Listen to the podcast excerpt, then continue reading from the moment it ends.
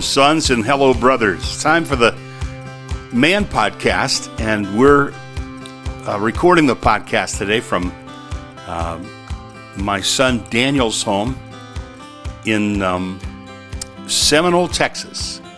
It's uh, about half an hour from New Mexico, from the southern, southeastern corner of New Mexico, Seminole, Texas. I promised that I would uh, talk about crafting a holy life or tools to craft a holy life or weapons to war against sin. And I promised that I would explain six of them. And uh, each one will be a separate podcast episode.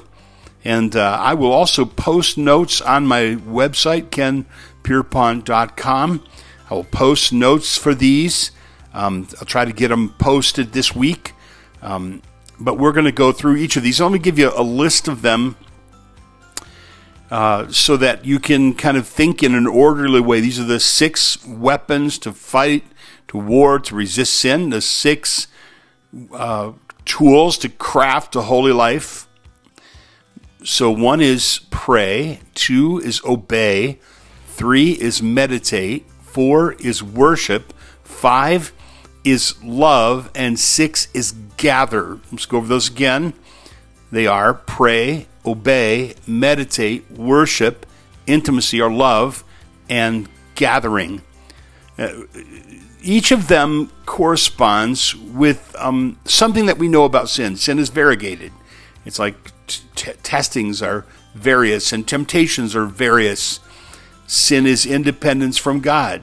Sin is rebellion against God. Sin is unbelief. Sin is idolatry, and sin is adultery, and sin is isolation. And, and so you see, to fight against the sin, which is independence from God, you pray and you exhibit dependence upon God. To fight against sin, which is rebellion against God, you learn to obey and submit to God. To fight against sin, which is unbelief, you meditate on truth, which is meditation To fight against sin, which is idolatry, you worship the one true God. The fight against sin, which is uh, adultery, spiritual adultery, you um, exercise love. You learn to love God and you to experience intimacy with God. And to fight against sin, which is independent spirit, independence from God, you gather with others. So those are the six different tools, the six, six different tools that we will uh, explain uh, during these six podcasts. And uh, so now you have a little idea about where we are heading for the next six episodes or for the next six weeks, depending on, be no more than six weeks as I record an episode each week. Now, before I go into detail, I, I probably should just tell you something personal. It's kind of neat. Uh, the podcast idea has really been um, really, really encouraged a lot by my son Daniel, who's home. He's uh, I'm sitting in right now. He he's out working, but we're here with Kate and the boys, and just enjoying some time with them. And he'll be off tonight, and I think he's going to grill some meat, or we're going to enjoy a meal to, together tonight, some time, and we're taking a week's vacation to be here with them. And but Dan's on the road a lot in his job in oil and gas uh, transmission safety inspection and stuff like that. I probably didn't say that right, but he's on the road a lot. So he has time to download podcasts and listens to them. And he's super interested in just having instruction on being a man, being a dad, being a husband. And uh, he remembered back some of the things that we talked about on our men podcast, or our, I'm sorry, our men's retreats. And so he often would say, "Man, uh, you know, where have you written that down, or where have you recorded that? That would really be encouraging to hear." And so he really encouraged me to do a podcast. So, anyways, me and the boys are a big reason and uh, why I'm doing this. If it's helpful to them, I figure it'll be helpful to you. So let's pray. Uh, it's morning, or it's, oh, it's a, uh, as I record this. Let's pray this morning uh, that God's uh, blessing will be on what we do here, and that it will be a help to you, Father in heaven. Thank you for these men who are listening to the podcast today, and pray that this truth as they search the scriptures, as they uh, study the scriptures, that these truths would would uh, find a home in their heart. In Jesus' name we pray. Amen. Mark 7, 21 through 23 says, From within, out of the heart of men, proceed evil thoughts, adulteries, fornications, murders, thefts, covetousness, wickedness, deceit, lewdness, an evil eye, blasphemy, pride, foolishness. All these evil things come from within and defile a man. 1 Peter 2:11 says, "Beloved, I beg you, as sojourners and pilgrims, abstain from fleshly lust, passions of the flesh, because they war against the soul."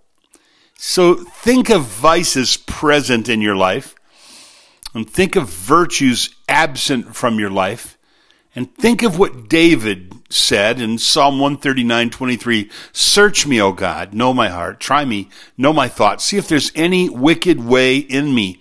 You want to identify the enemy, and you want to do that by, by using what I would call diagnostic tools, tools for self-examination. So in general, the Word of God is a diagnostic tool. The Bible says it's like a mirror when you read the Bible and compare your life, what's present, what's absent in your life, uh, when you compare it with the Bible, and the Bible is a, a, a divinely inspired diagnostic tool which will help you to see the sins in your life you need to take aim at. There are lists of vices in the Bible and lists of virtues in the Bible, and these are useful as diagnostic tools. You can go to Galatians 5, 19 through 21. Look at the virtues listed and the vices listed, the things that uh, should be absent and the things that should be present. Colossians 3, 5 through 9. Again, uh, a list. Ephesians 4, 25 through 31. Again, a list of uh, vices, a list of virtues you have the list um, again in uh, is you know kind of already mentioned it, but Galatians five twenty two and twenty three, the fruit of the spirit. You can examine that prayerfully, and uh, and and think that through. Okay, what what fruit of the spirit should I emphasize? What what corresponding sin should I attack? You could study Matthew five one through fourteen, the Beatitudes in the Sermon on the Mount and you could examine your life and use that as a diagnostic tool to diagnose sin in your life. You use the love chapter, 1 Corinthians 13, 1 through 8, or anything in the Bible. Hold your life up against the mirror of God's word. Listen to your friends. Listen to your enemies. Not the voice of condemnation, but the voice of conviction, which is helpful for a man. It's a gift. Conviction is a gift. Look for anger. Look for gossip, pettiness, prejudice, selfishness, sinful self indulgence. Look for dishonest words, dishonest practices, misuse of money, sexual sin, impure thoughts, words that don't please the Lord, slothfulness, overindulgence, idolatry, sinful attitudes. Take aim at these things. In general, there are five things you, you want to think about thoughts, attitudes, words, deeds, and motives that are not pleasing to God. Think of thoughts, attitudes, words, deeds, and motives. Now, this is not an exercise in condemnation. This is an exercise in tenderhearted conviction. You, you open your heart to God and you ask God to show you virtues that should be present in your life and vices that you want to weed out of your life. Things that are going to bring you sorrow, things that are going to break your heart, things that are going to hurt your family. And remember, you need to think about these things when you're tempted to sin. You're about to hurt people who depend on you. You're about to become addicted to sin and to taking a step toward bondage or enslavement to sin. You're about to give Satan and others a means of accusation, put a handle on your back, and he'll always condemn you or accuse you. When you sin, you're about to damage or destroy your testimony for God and your personal reputation. You're about to discredit God. Your private sin is an open scandal in heaven. You're about to forfeit eternal rewards. You're about to break fellowship or your sense of fellowship with God. So think about this. You're gonna, if you're gonna have an enemy, you need to know who your enemy is. You need to know his ways and means, his tactics uh, and techniques. You need to hate, fear, and despise and see him as hideous and you need to know the vices present and the virtues absent. And if you don't want to make a detailed list, just write down initials that will remind you in a journal. So you can craft a holy life. We do have a way to escape temptation. We can be partakers of the divine nature. Listen to what 2 Peter 1, 3 through 4 says, His divine power has granted to us all things that pertain to life and godliness through the knowledge of Him who called us to His own glory and excellence, by which He has granted to us His precious and very great promises, so through them you may become partakers of the divine nature. Did you get that? Through them, through the promises of God, through through the promises that God has granted, we can become partakers of the divine nature. Hear this, having escaped the corruption that is in the world because of evil desire. And then that's why Paul wrote in 1 Corinthians 10, 13, no temptation has overtaken you that is not common to man. God is faithful. He will not let you be tempted beyond your ability. With the temptation, he will provide a way of escape that you may be able to endure it. Now, now let's get to at crafting a holy life. See sin as independence from God and craft a holy life through prayer. So Jesus himself taught his disciples in the garden, he said, watch and pray, lest you enter into temptation. That's Mark 1438. So men, you, you have to hear this.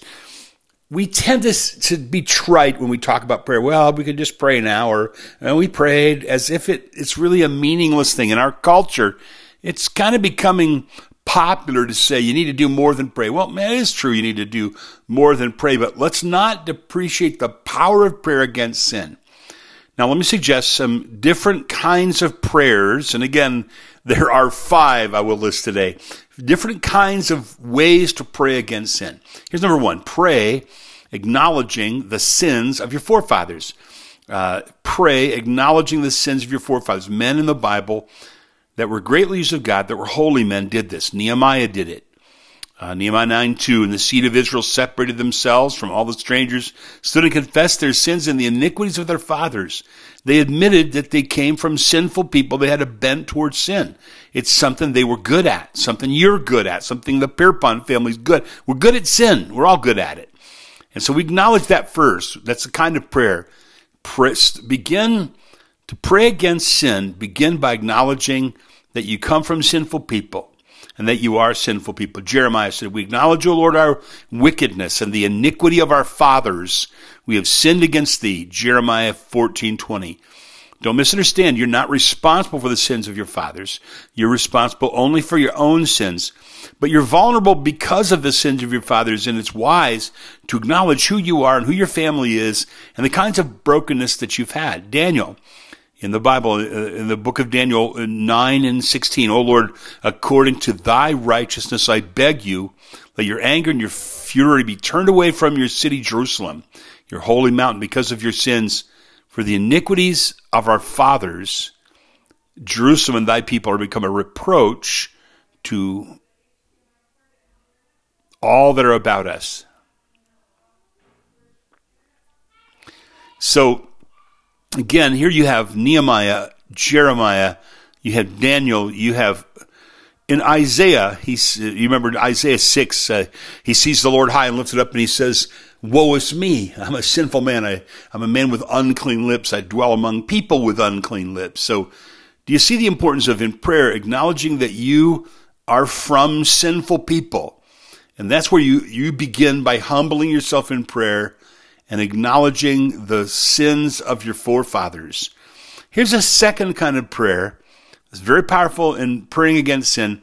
Pray for deliverance. So Jesus said that. Pray, lead us not into temptation, but deliver us from evil. When do you pray for deliverance? Well, you pray for deliverance when you're in the heat of the battle, but it's really a good idea to pray for deliverance before you're exposed to temptation. And so early in the morning or when you go to sleep at night or early in the morning, you're beginning the day, Lord, deliver me from evil. Keep me from evil. I don't want to be vulnerable to evil. So protect me against it. Prepare. Be ready. Don't just walk through the woods where the enemy has a tripwire to destroy you or a roadside explosive device or sniper in the woods. Don't walk ignorantly. Pray for deliverance. So pray acknowledging the sin of your forefathers. Pray for deliverance Another kind of prayer which is very powerful and is all throughout the scripture is, is a loud, desperate prayer, crying out to God in prayer. Pray crying out to God. Psalm 50, 15 says, Call upon me in the day of trouble. I will deliver you, and you will glorify me. Psalm 55, 17 says, Evening and morning and at noon, I cry out in distress, and he hears my voice. I remember years ago um, hearing a, a guy give a talk about that it's possible to have a whole new level of moral purity. And um, he said he talked about Ephesians four twenty seven. You're kind of giving a place to the devil, or you're just allowing Satan to do what he wants to do in your life, and that you and that he, talked about the the power of crying out to God for deliverance uh, in desperate prayer, and that uh, and that it opened up a a new level of moral purity. This is something that I wanted. So that night, after I heard that lecture, it was in Detroit years ago, and I drove across the state and and I'll save the the big story for another day. It's a very very powerful, interesting story of God's work in my life. But I will just say this in a synopsis of it. I spent hours crying out to God in desperate prayer, and and and God gave me a level of deliverance that I enjoy still to this day. And, and though I always pray for more and deeper and a higher experience with God and a deeper deliverance yet, Yet I had a whole new level of moral purity that I'd never had before after I cried out to God, and that was a desperate prayer. And so, so far we've talked about acknowledging the sins of our forefathers. That's one kind of prayer. Uh, praying for deliverance. It's another kind of prayer. Crying out to God in prayer, desperate prayer. That's another kind of prayer. Practicing unceasing prayer. This is First Thessalonians 5:17 praying without ceasing in which you just think of different ways to pray and talk to God all day, every day, thanking Him for your food, praying for a person that you seem that seems troubled, praying your cares to God, praying your worries to God, your anxieties to God. When you see someone that maybe irritates you or or that hurts you, you turn it into prayer, and you just turn everything into prayer, and therefore you pray in an unceasing way. You may have prayer meetings with friends or have a prayer partner, or take prayer walks or prayer drives. You may journal your prayers and write them down. You may use things for prayer triggers, like when you see certain things or hear certain things, they always trigger prayer. You intentionally assign uh, maybe a target to to uh, prayer. So, in other words, let's say every time that you are tempted to immoral thoughts, you stop and you pray for the moral purity of your sons and daughters. Um, let's say every time that you're tempted to uh, break a rule and rebel against authority, you pray for the teens in your church that they'll be under authority or, or something like that. Um, you're attaching prayer targets to temptations. Um, but remember that Jesus said, watch and pray so you don't enter into temptation. So it's powerful to pray unceasingly. When you're tempted to criticize, pray. When you're tempted to complain, pray. When you're tempted to condemn, pray. When you're tempted to covet, pray. When your kids do stuff that bugs you, pray. When your wife does stuff that hurts you or irritates you or neglects you, pray. This is what we call unceasing prayer. And the scriptures commend it, and godly men practice it. Now, here's a final one, and this is powerfully important, and that is make a habit of prayers of continual confession.